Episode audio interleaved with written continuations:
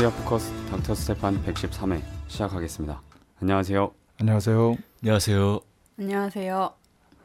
참신한 목소리. 정말 오랜만에 네, 여성 참가자 함께 녹음을 하는 것 같습니다. 애청자 맞습니까? 네, 맞습니다. 인권 운동하는 분이에요. 음, 예. 인권 운동 하시기엔 약간 좀 여, 여려 보이시기도 한데 왜 인권 운동하면 뭐 억세야 되나? 아 그런 건 아닌데 네. 예. 그냥 인권 운동하는 분 이렇게 부릅시다. 예 알겠습니다. 예, 오늘은 이제 지난번에 이어서 그 박근혜 이른바 대통령 대통령의 방북과 관련된 이야기를 좀 보충해 보려고 합니다. 네. 7월로 제가 찍어서까지 말씀드렸습니다. 그렇게 자신 있게 말씀드리는 이유는 이제 6.15와 8.15 사이에 있기 때문에 그렇죠.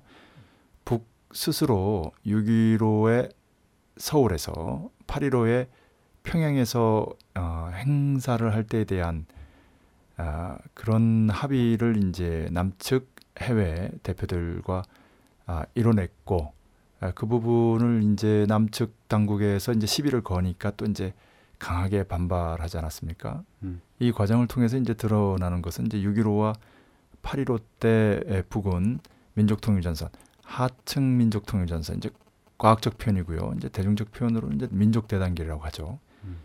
아, 우리 민족끼리의 행사를 아, 6.15 어, 6.15 공동선언 15주년이 되겠습니다. 그리고 8.15 예, 광복 70돌 예, 동시에 이제 분단의 70주년이 되기도 하죠.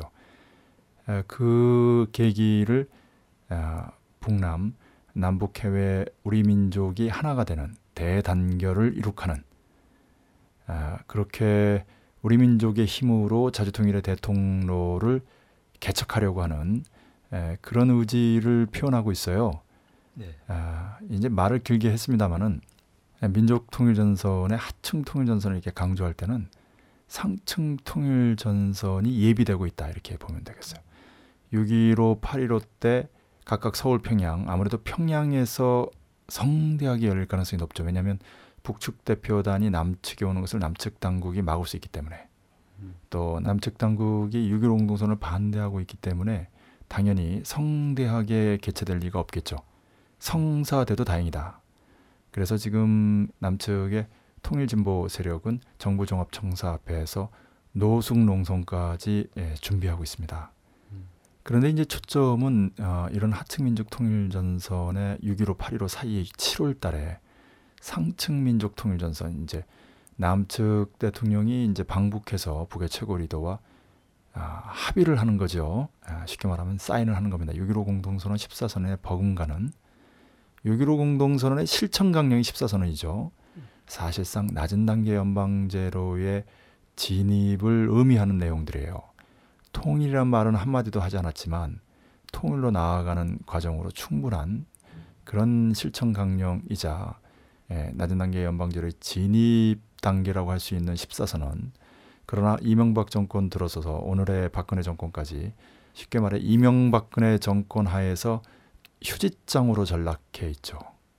예, 그런데 그 박근혜 대통령, 박근혜 세력, 박근혜 패거리의 대표로서의 박근혜죠. 개인이 아니고. 이 대표 박근혜가 방북해서 과연 6.15 14선언에 버금가는 합의를 이뤄낼 수 있겠는가? 쉽지 않죠.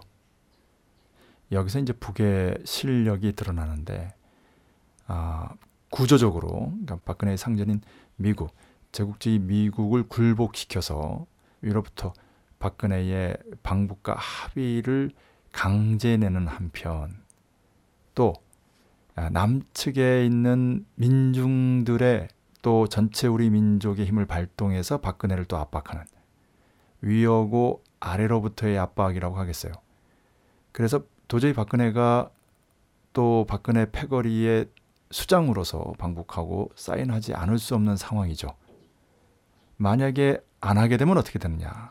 방북하지도 않고 또 방북해서도 사인하지 않고 틀어버린다면 어떤 일이 벌어지는가? 그것은 아, 이제 머지않아 뭐 9월 정도로 예상이 됩니다만은 북미 관계 정상화가 발표될 것입니다. 그리고 그 전후로 해서 북일 관계 정상화도 잇따를 것입니다.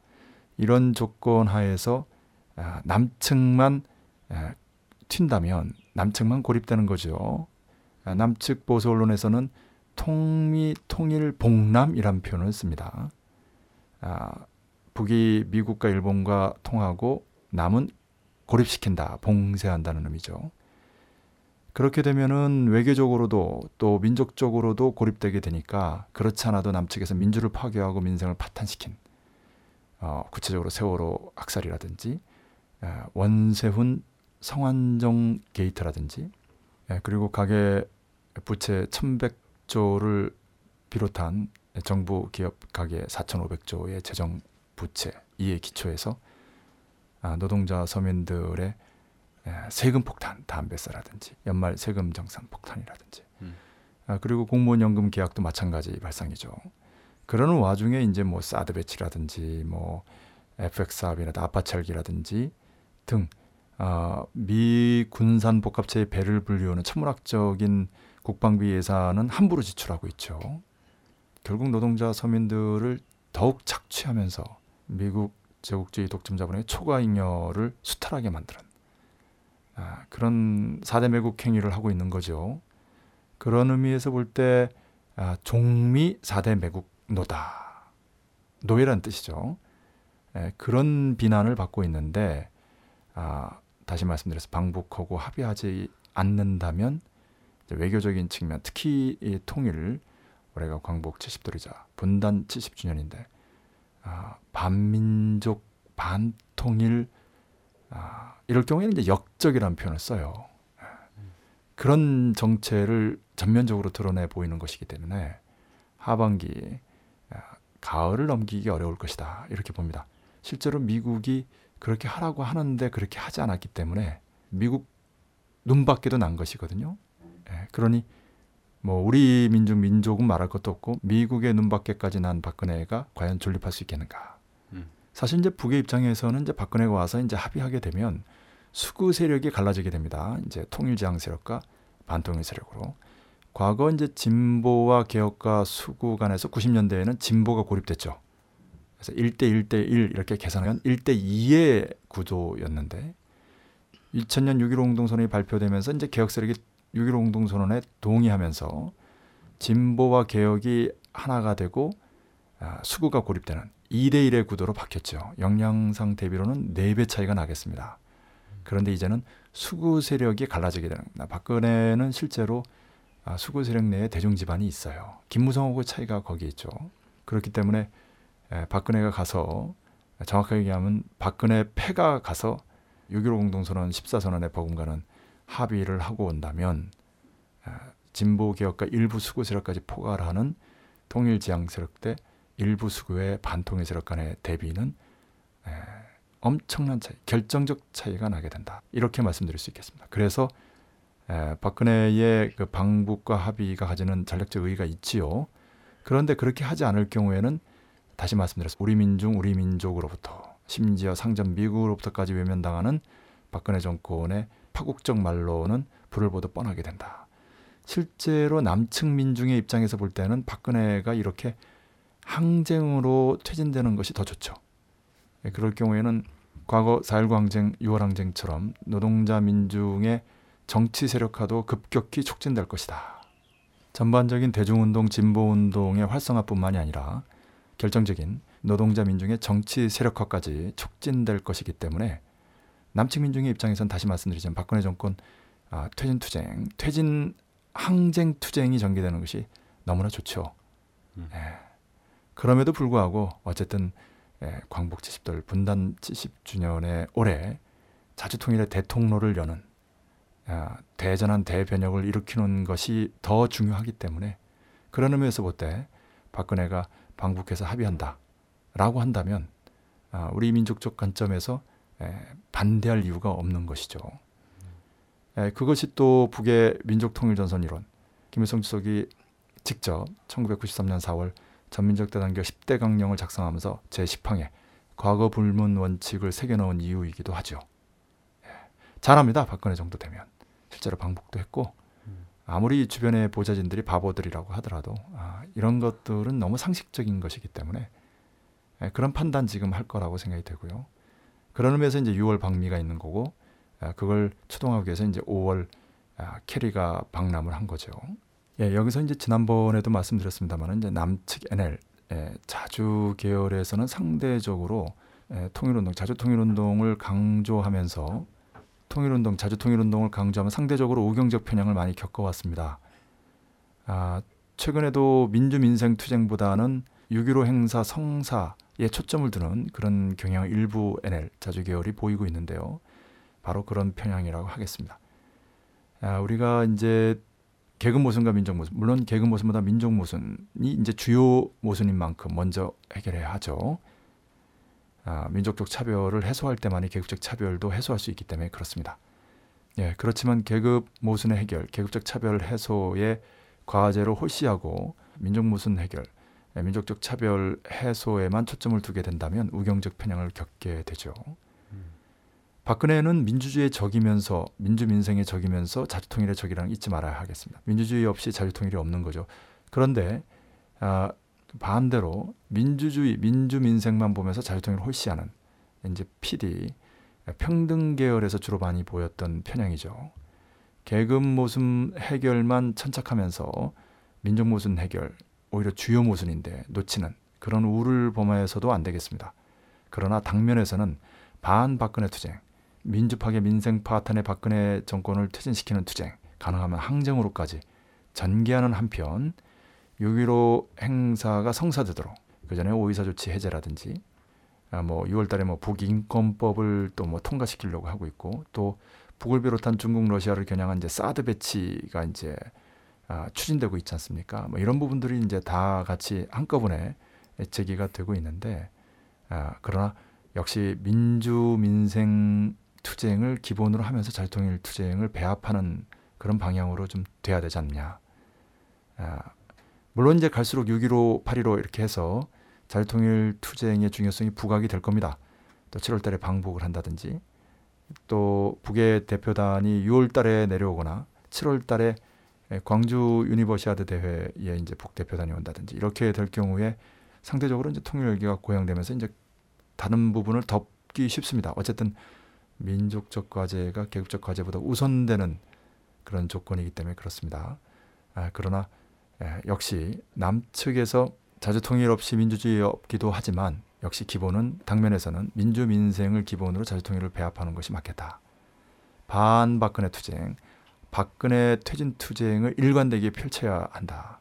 6.15 공동선언이라고 할 경우에 그 민족통일전선의 상층 통일전선 아닙니까? 네. 6.15 공동선언 자체가 남측의 대통령이 방북해서 북의 최고 리더와 합의한 것 아닙니까? 14선언도 마찬가지고. 네. 다시 말씀드려 북의 입장에서는 박근혜 정권은 상층 통일전선의 대상이지만 남의 민중의 입장에서는 박근혜 정권은 퇴진 투쟁의 대상이다. 아, 통일 전선의 대상과 투쟁의 대상이라는 측면의 구별을 언제나 잊지 말아야 하겠습니다. NL 에, 자주계열의 일부가 이런 부분에서 통일전선의 대상을 위주로 보면서 투쟁의 대상이라는 부분을 홀시하는 우편향을 에, 종종 에, 범하는데요. 특별히 주의할 때다 아, 강조해 말씀드립니다. 예, 질문이 없어서 막간에 아, 조금 더 보충하면 이제 지난번과 다른 내용의 초점은 뭐냐면 박근혜가 7월 달에 방북할 수밖에 없다. 그렇게 위에서 미국을 아래로 민중 민족의 힘까지 동원하고 있다 북이 고도의 전략이죠. 그런데 에, 박근혜 개인은 방북하고 싶어도 실제 방북도 했고 또 통일 대박이란 말도 하고 그렇게 해야 이제 본인이 사니까 정치 경제적 위기도 심각하고 그런데 그 박근혜 패는 여전히 그 반통일적 속성 때문에 박근혜의 방북을 막을 수가 있어요. 그렇게 해서 방북을 못 할 수 있다는 얘기죠. 그렇게 되면 8.15 지나서 8.15까지 응축된 우리 민족의 대단결 역량까지 동원돼서 하반기에 박근혜 정권 퇴진 투쟁은 더욱더 가열차게 전개될 수밖에 없다. 근데 사실 남측 민중의 입장에서는 아, 이게 더 아, 바람직하거든요. 아, 왜냐하면 그렇게 할 때만이 노동자 민중의 정치 세력화가 촉진될 것이기 때문에 4.19 항쟁, 6월 항쟁 직후에 우리 운동의 상승기가 재현될 것이기 때문에 그렇습니다. 이 내용이 오늘 첨부됐어요. 예, 가끔 댓글에 맨날 똑같은 얘기 한다라고 하는데 아, 중요한 내용은 반복하는 것이 중요합니다. 네. 예. 그렇죠. 앞에는 이제 내용적 측면이고 뒤는 이제 방법적 측면으로 제가 언어 이 유희를 에, 했는데 예, 저같이 창의적인 내용을 탐구하는 연구자가 반복적인 걸 좋아할 리가 없죠. 예, 그러나 이제 오랜 어, 이론 연구 활동과 그런 내용을 대중적으로 공유하는 활동을 하면서 이제 터득한 것은 중요한 내용일수록 이제 반복적으로 이 설명하는 것이 이제 필요하다는 겁니다. 에, 다만 좀 다양한 각도로 조명하죠. 얼핏 들으면 비슷비슷한 내용을 하는 것 같아요. 그러나 절대 그렇지 않습니다. 에, 오늘 혹시 비슷한 얘기를 하지 이렇게 듣는 분이 있을까봐 아, 그 내용 자체가 중요하기도 하지만 아, 다시 말씀드려서 방북이 되지 않았을 때의 에, 상황이 어떻게 흘러가는가라는 것을 이해한다면 당면 정세의 맥을 짚을 수 있다. 음. 아, 어떤 북의 전략이라든지 또 전체 코리아 반도의 흐름이라든지 이런 부분을 더 잘 이해할 수 있다. 예, 이런 예, 설명입니다. 일부에서는 러시아 전승절 기념일을 계기로 남북의 순회들이 실제로 만남이 성사되는 거 아니냐 이런 기대감이 있었는데요. 이게 무산된 조건에서 7월에 7월에 박근혜와 북의 최고 리더의 만남 가능성이 현실성이 있을까 이런 좀 생각이 들고요. 또 하나는 아까 말씀하신 대로 남 진보 진영 일각에서는 상층 통일 전선만을 염두에 두고 어, 지금 각종 제기되는 투쟁에서 반 박근혜 투쟁, 그러니까 박근혜 퇴진 투쟁을 구호를 들지 않고 있습니다. 그 이것이 실제로 통일 투쟁도 해야 되지만 어, 민생 민주를 염두한 반 박근혜 퇴진 투쟁도 벌여야 되는 조건에서 이후 정세 속에서 남의 진보 진영들이 이 두 가지를 어떻게 잘 배합해야 되는지에 대한 의견을 듣고 싶습니다. 그 러시아 전승절에 북의 최고 리더가 갈 가능성은 있었어요. 실제로 최용의 특사가 사전에 그 조율 때문에 가기도 했죠. 러시아에서도 이제 상당히 기대가 컸습니다. 그래서 거의 확실하다라는 그 표현들을 했고요. 그러나 단정적으로는 안 했어요. 그러니까 여전히 북 최고 리더의 최종 결심이 유보된 상태였습니다. 그런데 이제 남측의 이제 국가정원 정보원이 앞질러서 뭐 당연하다는 식으로 이제 보수 언론들의 보도를 유도했죠. 그리고 박근혜는 가기 어렵다는 결론을 내렸고요. 미국 눈치를 본 거죠. 그 전에 이제 그 반둥 컨퍼런스 그것도 올해가 60주년이기 때문에 매우 중요했어요. 물론 60년 전에도 이제 북은 참관만 했고요. 그렇지만 이후 김일성 주석과 이제 김정일 국방위원장 청년 시절이죠. 김일성 주석 수행해서 함께 인도네시아를 방문한 사실도 있어요. 그래 이번에 개혁적인 대통령이 들어섰기 때문에 그런 가능성이 없지 않았습니다만은 역시 김영남 최고인민회의 상임위원장이 가는 것으로 정리됐죠. 물론 러시아는 더욱더 안전 문제라든지 또 격이 다르죠. 전승 70돌 행사이기 때문에 역사적인 의의도 크고요. 또 파시즘을 경멸하는 데서 당시 소련의 역할은 결정적이었죠. 그런 의미에서 러시아를 힘껏 격려하고 추동하는 측면도 있고요. 아, 북이 유대 자본의 전략을 깨면서 중국과 러시아를 군사적으로 두 팔처럼 견인하고 에, 그거는 이제 쿠바 이란을 두 다리처럼 아우르고 있는 아, 그런 측면에서 볼 때 북도 러시아를 신경 쓰는 것이 필요했죠. 에, 그럼에도 불구하고 2004년 용천역 폭발 사건은 무엇을 의미하는가? 아, 북의 최고 리더의 안전 문제를 북은 가장 중요시하지 않을 수 없기 때문에 아, 여전히 유대자본 제국주의 연합 세력들과 제5차 반미 대결전을 벌리는 상황에서 북의 최고 리더가 러시아를 갔다 온다는 것은 모험이다. 아, 분명히 주변에서 만류했을 거라고 봅니다. 예. 그러는 바람에 남측의 이제 국가정보이나 보수 언론들의 보도가 완전히 예, 된소리를 맞았죠. 기정사실처럼 몰아붙이다가 그러고 나니까 뭐 거의 신경질적인 반응으로 북의 최고 리더를 이제 모독하는 그런 이 보도들을 계속했어요. 그런데 이제 아랑곳하지 않고 어, 김정은 최고 리더는 5월 8일 전승절 때 그 즈음에서 신포에서 제작된 전략 잠수함의 발사 시험을 한 거죠. 탄도탄 발사 시험 SLBM입니다. 이게 이제 2010년 11월 달에 LA 앞바다에서 이미 한 아, 전 세계 최고의 잠수함 강국이 뭐가 새로운 거냐라고 했는데 아, 작은 크기의 잠수함이에요. 예, 핵 탄도탄이 두 개 들어간다고 합니다. 예, 수중에서 이제 압력으로 어, 밀어 올린 뒤에 예, 수면 위에서 이제 분사돼서 날아가는 예, 잠수함발 탄도 미사일인데 그 이름이 북극성이에요.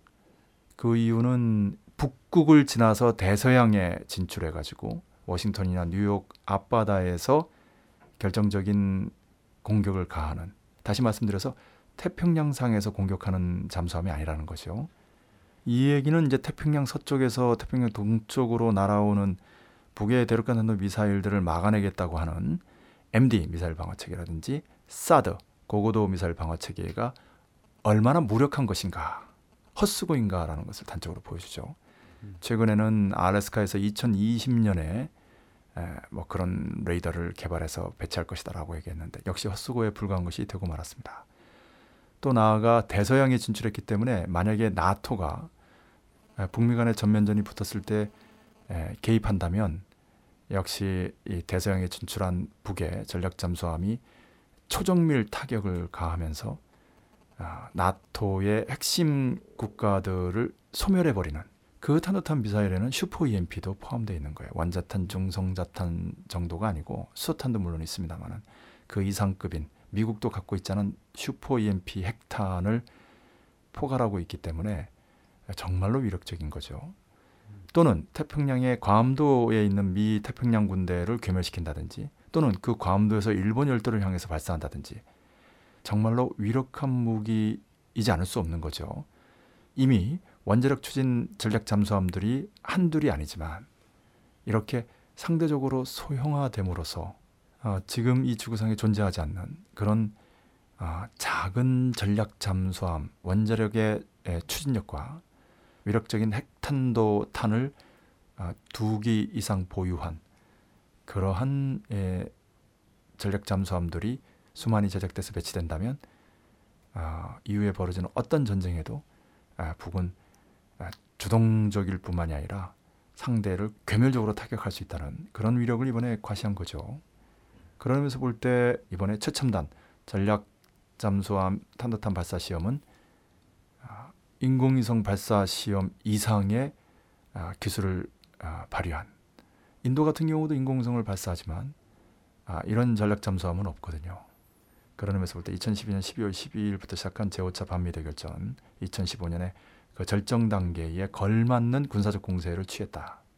음. 아, 다시 말씀드려서 5월 8일 러시아 전승절 때 김정은 최고 리더는 방러보다는 바로 이러한 제5차 반미 대결전을 마무리 짓는 결정적인 군사적 공세를 진두지휘했다라는 예, 그런 측면으로 보면 되겠습니다. 다시 말씀드려서 안전 문제가 있긴 하지만 어떤 다른 이유가 아니라 아, 제5차 반미 대결전을 승리적으로 결속짓기 위한 결정적인 군사적 공세를 취하는 아, 그런 계기로 삼았다는 것 예, 이것이 이제 중요하죠. 또는 이러한 5월 8일 전승절 때 결정적인 군사적 공세를 취하겠다는 마음을 먹고 러시아 전승절을 끊임없이 이제 예, 언론의 국제적인 보수 언론들의 관심의 초점이 되도록 한 아, 측면도 있지 않을까라는 생각도 해봅니다. 예. 근데 박근혜가 이제 러시아 전승절에 참가하지 않은 건 이제 미국 눈치 본 건데 아까도 말씀드렸습니다마는 5월달에 캐리가 서울에 오고 6월달에 박근혜가 워싱턴에 가는 이유는 뭐 여러 가지가 있겠지만 결정적인 것은 에, 곧 북미 관계가 정상화된다. 쿠바 미국 관계처럼 에, 그러니 그에 걸맞게 남북 북남 관계도 개선해라라는 지시를 받기 위함이에요. 그 정도로 오바마가 보여줘야지 박근혜 패거리가 동의가 되는 거죠. 그렇지 않는다면 6.15 14선언 반대하는 박근혜 패거리가 어떻게 그것에 동의하는 180도 방향 전환을 이뤄낼 수 있겠어요. 그리고 이 정도로 미국을 꺾지 않는 이상 아, 제5차 반미 대결전은 승리적으로 결속될 수 없는 거죠. 김정은 최고 리더가 1월 1일 신년사에서 밝힌 혁명적 대경사, 자주통일의 대통로, 대전한 대변약 이루어질 수 없는 거지요. 음. 그러기 위해서 이제 2012년 12월 12일 날 고정식과 이동식 해서 두 기씩 해가지고 네 기, 최소 두 기 이상의 슈퍼 EMP 초전자기파 핵 위성 탄두가 미 본토 위 최적 고도에서 지상 500km죠.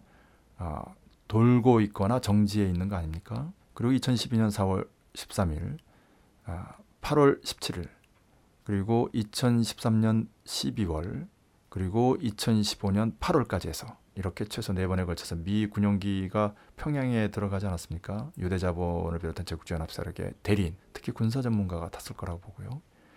백악관 국가안전보장회의 코리아 담당 보좌관 후커가 실무적으로 한두 번 결합했을 수는 있다고 봐요. 클래퍼는 타지 않았을 거라고 봅니다. 음. 어쨌든 아, 지난해 8월에 올라가서 북에 제출한 기획서 어, 김정은 최고 리더가 10월달에 백두산 정상에 올라서 최종 결심한 그 기획서에 나온 대로 11월 달에 클래퍼 미 국가정보국장 후커 백악관 국가안전보장회의 코리아 담당 보좌관 이 두 사람이 에, 오바마에게 직보하는 사람 아니에요? 그 오바마 친서 가지고 간 것. 그리고 나서 이제 쿠바가 한 게 뭐가 있습니까? 12월 달에 쿠바 미국 관계 정상화. 엄청난 변화죠.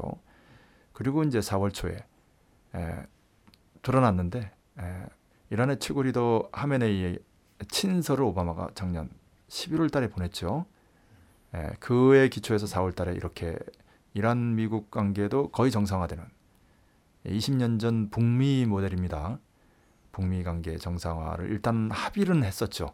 담보 서한까지 클린턴이 보내면서 예, 그 모델 그 방식으로 가고 있죠. 예, 그렇다면 오바마가 역시 작년 11월 달에 북의 김정은 최고 리더에게 보낸 친서 그대로 풀리지 않을 이유가 없는 거죠. 그러지 않는다면 전쟁이에요. 음. 왜? 북의 최고 리더가 혁명적 대경사 자유통일의 대통령 대전한 대변약 당원 군인 인민들 앞에 약속했잖아요. 본인 스스로 한 약속은 지키지 않으면서 당원 군인 인민들에게 뭐 이를테면 시천 발전소 건설을 무조건 뭐 언제까지 끝내라 이런 지시를 줄 수 있겠어요? 정말 무서운 게 에, 바로 북의 유일상 체계에 기초한 유일적 영도 체계의 핵이라고 할 수 있는 최고 리더의 절대적 권위 그것을 걸고 지금 했기 때문에 그래서 혹시 제국주의 미국 유대자본이 또 땀만 먹고 딴짓할까봐 작년 3년 탈상 때 백두의 칼바람 백두 혁명 정신의 21세기 버전이죠. 올해 신년사에서도 확인한 그 백두의 칼바람 백두의 눈보라 마냥 폭풍 쳐서 작살내겠다 쉽게 말하면 뭐 어려울 것도 없어요. 미 지상 최적 높이에 있는 슈퍼 EMP 초전자기파 핵 위성 탄두를 그냥 단추를 넣어서 터트리기만 하면 끝나는 거죠. 1년 내 미국민 1억 명이 죽고 월스트리트가 마비되면서 이제 전 세계 금융망, 신용거래도 동시에 같이 마비되는 한마디로 이제 석기 시대, 물물 교환 시대로 돌아가게 되는 그렇게 될 때는 자립 경제가 있는 나라만 버텨요. 유럽이나 미국처럼 아, 2차 산업, 특히 1차 산업이 사실상 다른 나라로 이전돼서 아, 쉽게 말하면 먹는 문제가 생기는 나라들은 대거 굶어 죽게 될 것입니다. 아, 아시아, 아프리카, 라틴 아메리카 인민들만 살게 되죠. 그런 결과를 초래하는 것이 눈에 뻔히 보이기 때문에 실제로 2013년 초 모란봉 악단의 신년 경축 공연에서 단숨에라는 연주곡이 있는데 유튜브에 떠 있죠. 아, 은하사모 요기가 발사돼 가지고 지구를 돌다가 깨버리죠. 음. 반복해서 보여줍니다. 그거 만든 과학자 기술자들이 춤추고 노래하고요. 아주 인상적인데 이런 결정적인 겁박 전술을 쓰고 있는 거죠 북이. 예, 반드시 그렇게 됩니다. 여태까지 북이 이렇게 마음먹고 추진해서 안 된 적이 없어요. 예, 그래서 북을 중심으로 코리아 반도, 동북아 정세, 세계 정세를 분석하는 데서는 이 점을 확신성 있게 예, 볼 필요가 있습니다. 그런 의미에서 볼 때 박근혜의 방북은 뭐 거의 95%다. 내그 패거리들이 이제 하도 꼴통짓을 하면 못 갈 수는 있겠죠. 그렇게 되면 이제 8.15를 거치면서 응축된 민족대단결 역량까지 가세해서 박근혜 정권 퇴진 투쟁이 강력히 전개되는 거죠. 그리고 외교적으로 민족적으로까지 고립되면 박근혜 정권 과연 생존할 수 있겠는가? 예. 북미 북일 관계 풀려나갈 때 사실 북의 입장에서는 예, 북남 남북 관계는 그렇게 급하지가 않아요. 일본으로부터도 천문학적인 배상이 이루어지고 미국이 그렇게 꼬리를 내리는 조건이면 전 세계적으로 사실상 유대 자본이 이제 배상금으로 예, 북의 특구 경제 개발구들에게 엄청난 투자를 하지 않을 수 없게 됩니다. 예, 그런 상황에서 이제 박근혜 정권과의 관계라는 것은 그렇게 중요하지 않아요. 오이사 조치라는 거, 개성공단이라는 건 사실 예, 한 달 월급이 10만 원이에요. 예, 남측이 비정규직 월급의 10분의 1이에요. 아, 그게 북을 위한 거예요. 남을 위한 거예요. 남의 중소기업들 살려주는. 그러나 이제 북이 그런 걸 통해서 통일 경제를 실험하고 있는 거예요. 아, 그리고 남측의 중소 자본가들까지 견인하는 거예요. 민족통일전선에서 또 하나의 중요한 부분으로 보고 있는 거죠. 중간층을 대표하는 아, 중소자본가들까지 견인하기 위한 아, 그런 예, 공간으로 지금 개성공단 만들어 놓은 건데 그 개성공단의 발전이라든지 또 금강산 같은 경우 현대그룹을 완전히 고사시키는 거거든요 지금. 그래서 금강산에 가까운 남측 지역의 경제들 다 죽어가고 있어요.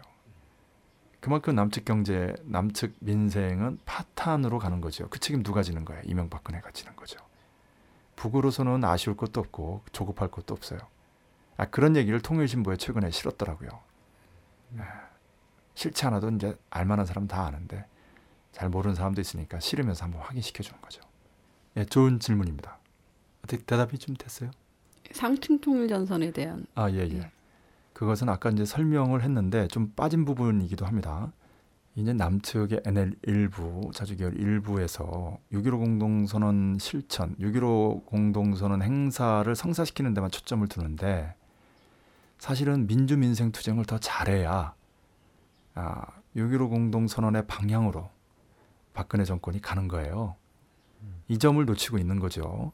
6.15 공동선언을 실현하라 라고 하면 그 이제 돼지가 우리에서 나오는데 안 나오려고 해요. 왜냐하면 나오면 예, 죽을 줄 자기들도 본능적으로 아는 거예요.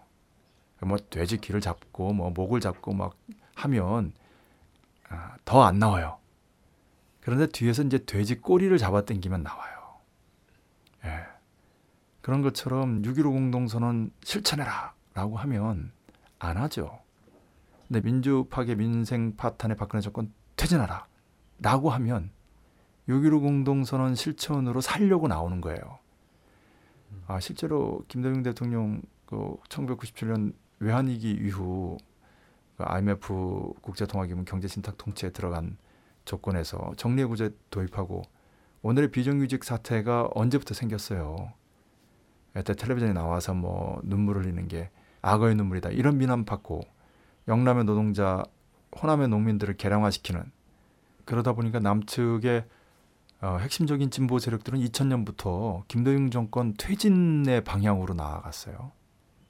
김대중 대통령이 방북해서 6.15 공동선언에 합의하지 않았다면 퇴진 투쟁의 대상이 됐을 겁니다. 제2의 김영삼 정권이 됐을 거예요. 음. 하물며 김대중 대통령도 이런데 박근혜는 오죽하겠어요. 그런 면에서 볼 때 민주민생 투쟁, 반박근혜 투쟁을 홀시하는 이제 계급 모순의 관점을 놓치는 거죠. 아, 또 다른 측면에서 얘기하면 이제 지역 변혁의 관점을 놓치는 거예요. 전국 변혁의 관점만 보고요. 지역 변혁, 민주주의 변혁의 관점을 놓치고 전국 변혁, 에, 민족 개방, 민족 자주 조국 통일의 관점만 보는 거죠. 근데 그 또한 다시 말씀드리지만 북의 정권 입장에서는 통전선의 대상이지만 남의 민중 입장에서는 투쟁의 대상이거든요. 남의 민중의 에, 선봉대로서의 운동 대오가 아, 남의 민중의 투쟁의 대상을 북의 정권의 통일전선 대상으로 혼동하는 오류, 우경적인 오류 종종 범하는데 그 대오는 일관되게 범해왔어요. 아, 각별히 주의해야 된다. 그런 경향이 이미 나타나고 있습니다. 예, 역시 좋은 질문입니다. 우리 다른 사람들 질문할 때는 제가 그런 얘기 잘 안 하는데 모처럼 오셨기 때문에. 아, 근데 실제로 좋은 질문이에요. 예. 왜 다른 사람들은 좀 오늘 상대적으로 아, 좀 소극적인 것 같네. 양보의 미덕을 발휘하나? 좀 다른 얘기인데요. 그 최근에 박근혜 대통령이 신임 총리로 황교안 법무장관을 내정을 했습니다. 예, 이거는 또 어떻게 봐야 되는지요? 예, 이런 얘기 나오면 제가 항상 말씀드리는데 잘 봐야 합니다. 예. 어, 공안통이죠. 예. 좀 쉽게 말하면 이제 질이 안 좋습니다. 악질적이에요. 예, 민주주의와 인권의 측면에서 보면 교살자 수준이죠. 아, 최근에 이제 그 종로서 앞에서 아, 거리 기도회가 있지 않았습니까? 예. 에, 그런데 그때 그 길 건너편 응달에서 음지에서 아, 종로소에 이제 경비과 계장 과장 이런 사람들이 또 그 일부는 이제 가방에다 카메라 놓고 도찰도 하면서 에, 그러나 이제 그 양지에서 어, 기도회 하는 코리안대를 대표해서 양고은 대표 박조 회원이 어, 종로소의 에, 불법적 이고 폭력적인 그 연행에 대해서 어, 폭로하지 않았습니까? 진실을 그 신성한 자리에서 진실만을 증언했죠. 네. 이렇게 이제 아, 음지와 양지, 응달과 양달 그 노래에도 나오죠. 이제 어둠은 빛을 이길 수 없다라고 하는 그런 인상적인 장면이 있- 있었는데 예. 에, 그때 그 거리 의 기도회가 끝나고 나 최재봉 목사가 이 왜 예배를 에, 방해하냐고. 왜냐하면 그 도촬을 하고 이례적으로 폴리스 라인을 만들면서 에, 상당히 에, 거리 기도회를 위축시켰죠. 에, 이런 측면에 대한 아, 지적입니다. 그리고 아, 수많은 종로소의 악행들이 있죠. 뭐 유족들을 박해한다든지, 사실 심지어 변호사까지 연행한다든지. 그리고 어, 박승열 목사도 폭행을 당했어요. 그리고 예, 벌금 폭탄 지금 터트리고 있지 않습니까? 음. 예, 그런 것들을 다 종합해서 사탄의 자식들, 마귀의 자식들 이렇게 규탄을 했어요. 음. 그때 이 머리 나쁘고 어리석은 이 종로가 경비 쪽 실무자들이 아, 내가 마귀면 너는 마녀다. 최재봉 목사를 향해서 마녀라고 한 거예요. 왜 제가 머리가 나쁘냐고 하면 남자를 보고 마녀라고 하니까 음. 일단 그게 머리가 나쁘고 어리석은 것은 그 장애인들 모독해가지고 막말파동 그래서 종로서 경비과장이 서초 경찰서로 자천되지 않았습니까? 예, 그게 엊그제 일인데 그런 빌미를 주는 막말을 했으니 아, 얼마나 어리석은 거예요. 예, 이런 그 종로서의 그 서장이 윤명성이라는 사람인데 예, 청와대 202 경비단장 출신입니다. 이미 뭐 말씀드린 적이 있는데 이 종로서장 출신으로 청와대 101 경비단장 하다가 예, 청와대 사회안전비서관을 하고 서울시 경찰청장이 된 사람이 구은수예요. 예, 유경수 고향 옥천 출신이죠. 이백이 있고 그리고 지금 강신명 경찰청장 역시 사회안전비서관 하다가 서울지방경찰청장 거쳐서 경찰청장이 됐는데 예, 3급 이상을 이제 박근혜가 직접 임명하고 종로서 윤명성은 4급인데 바로 강신명 경찰청장이 임명한 사람이에요. 다시 말씀드려서 강신명 경찰청장, 구은수 서울지방경찰청장, 윤명성 종로소 서장이 하나의 맥이라는 겁니다. 한 라인이라는 얘기죠. 그리고 전부 박근혜의 친이 되고요. 그러니까 겁이 없는 거죠. 아, 이 윤명성 서장이 지난 과정에서 한 행동을 보면 정말 절로 나오는 표현이 악질적이라는 얘기인데 아, 바로 황교안이 그렇습니다. 예, 통합진보당 강제해산을 비롯해 가지고 숱한 예, 국가보안법 사건들이 있죠. 지금 코리아 연대 이적단체로 규정해서 국가보안법 계약과 맞물려서 결국 강제 해산 시키려고 하는 것도 역시 황교안의 작품입니다. 최동욱 검찰총장을 경질하는데도 역시 그 법무부 장관으로 황교안이 예, 한 역할을 했죠. 네. 예, 그런 박근혜 충견 노릇을 했기 때문에 이번에 이제 총리 후보가 된 거예요. 근데 이제 뭐 부스럼으로 뭐 군대 안 가고 그 수십만 분의 일의 확률이라면서요. 어 그리고 어 정관 예우로 엄청난 돈을 벌고 음. 어 이런 그 기존에 낙마했던 총리 후보자들이 낙마했던 이유들은 다 갖고 있어요. 예. 그런데도 안 치려고 하는 것은 박근혜가 정말 사람이 없다는 거고 급해 맞았다라는 얘기입니다. 에, 지난번에 경찰 출신 이완구를 결국 총리에 무리하게 앉힌 것도 같은 맥락이죠. 에, 사정 정국이라고 하지만 실제로는 이제 공안 정국, 공안 통치에 드라이브를 걸려고 하는 거죠.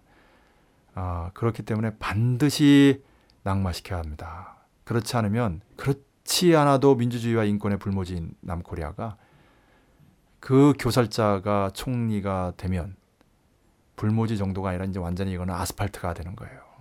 예, 인간 생존 이런 표현 많이 씁니다. 노동자 서민들의 생존권이 파탄되면서 세계 최고의 자살률이라는 오명을 쓰고 있는 남코리아인데 아, 민주주의와 인권이 완전히 말살되는 아, 그런 인간 생존이 황교안 아, 이 악질적인 공안통이 총리가 되면 벌어질 모습이다. 예, 이렇게 말씀드릴 수 있겠습니다. 오늘도 명쾌한 해설 잘 들었습니다. 그 정말 오늘- 명쾌해요. 네, 정말 명쾌합니다. 정광석화 같은. 정광석화는 빠르다는 표현인데 네, 빠르면서도 네, 정확하고 명쾌한 네, 어. 이런 해설이었던 것 같습니다.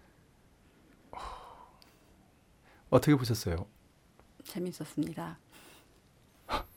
네, 네, 정세 분석을 예, 즐기시는 분이네. 네, 청자로 계속 들으시다가 이제 처음 녹음에 참여하셨는데 예. 네. 실제 듣는 거랑 이제 녹음이랑 많이 다른가요? 인턴 스테파니 녹음 과정도 지켜본 적이 있는데요. 음, 어, 인턴 스테파니는 좀 생기발랄하고요. 여긴 좀 엄숙합니다. 아, 그 인턴 스테파니의 그 인턴 스테파니가 와가지고 한 말이 있어요. 인턴 스테파니는 예, 의사의 그 문진이라면 여기는 이제 수술이다 이렇게 음. 표현했어요. 예. 예, 이제 개념 논리가 정확해야 되니까 예, 그런 부분을 좀 유의하면서 만드는 팟캐스트입니다. 어쨌든 고맙습니다. 감사합니다. 출연해 주셔서. 예. 그 말씀하신 대로 그 전국적 변혁 과제와 지역적 변혁 과제, 즉 자주 통일과 민주주의의 과제를 변칙법적으로 잘 결합을 시키면서도 네, 당면 과제인 반박근혜 투쟁, 박근혜 퇴진 투쟁을 힘있게 완강하게 벌여나가야 할 때가 아닌가 생각합니다. 네, 오늘 모두 수고하셨습니다. 수고하셨습니다. 고맙습니다.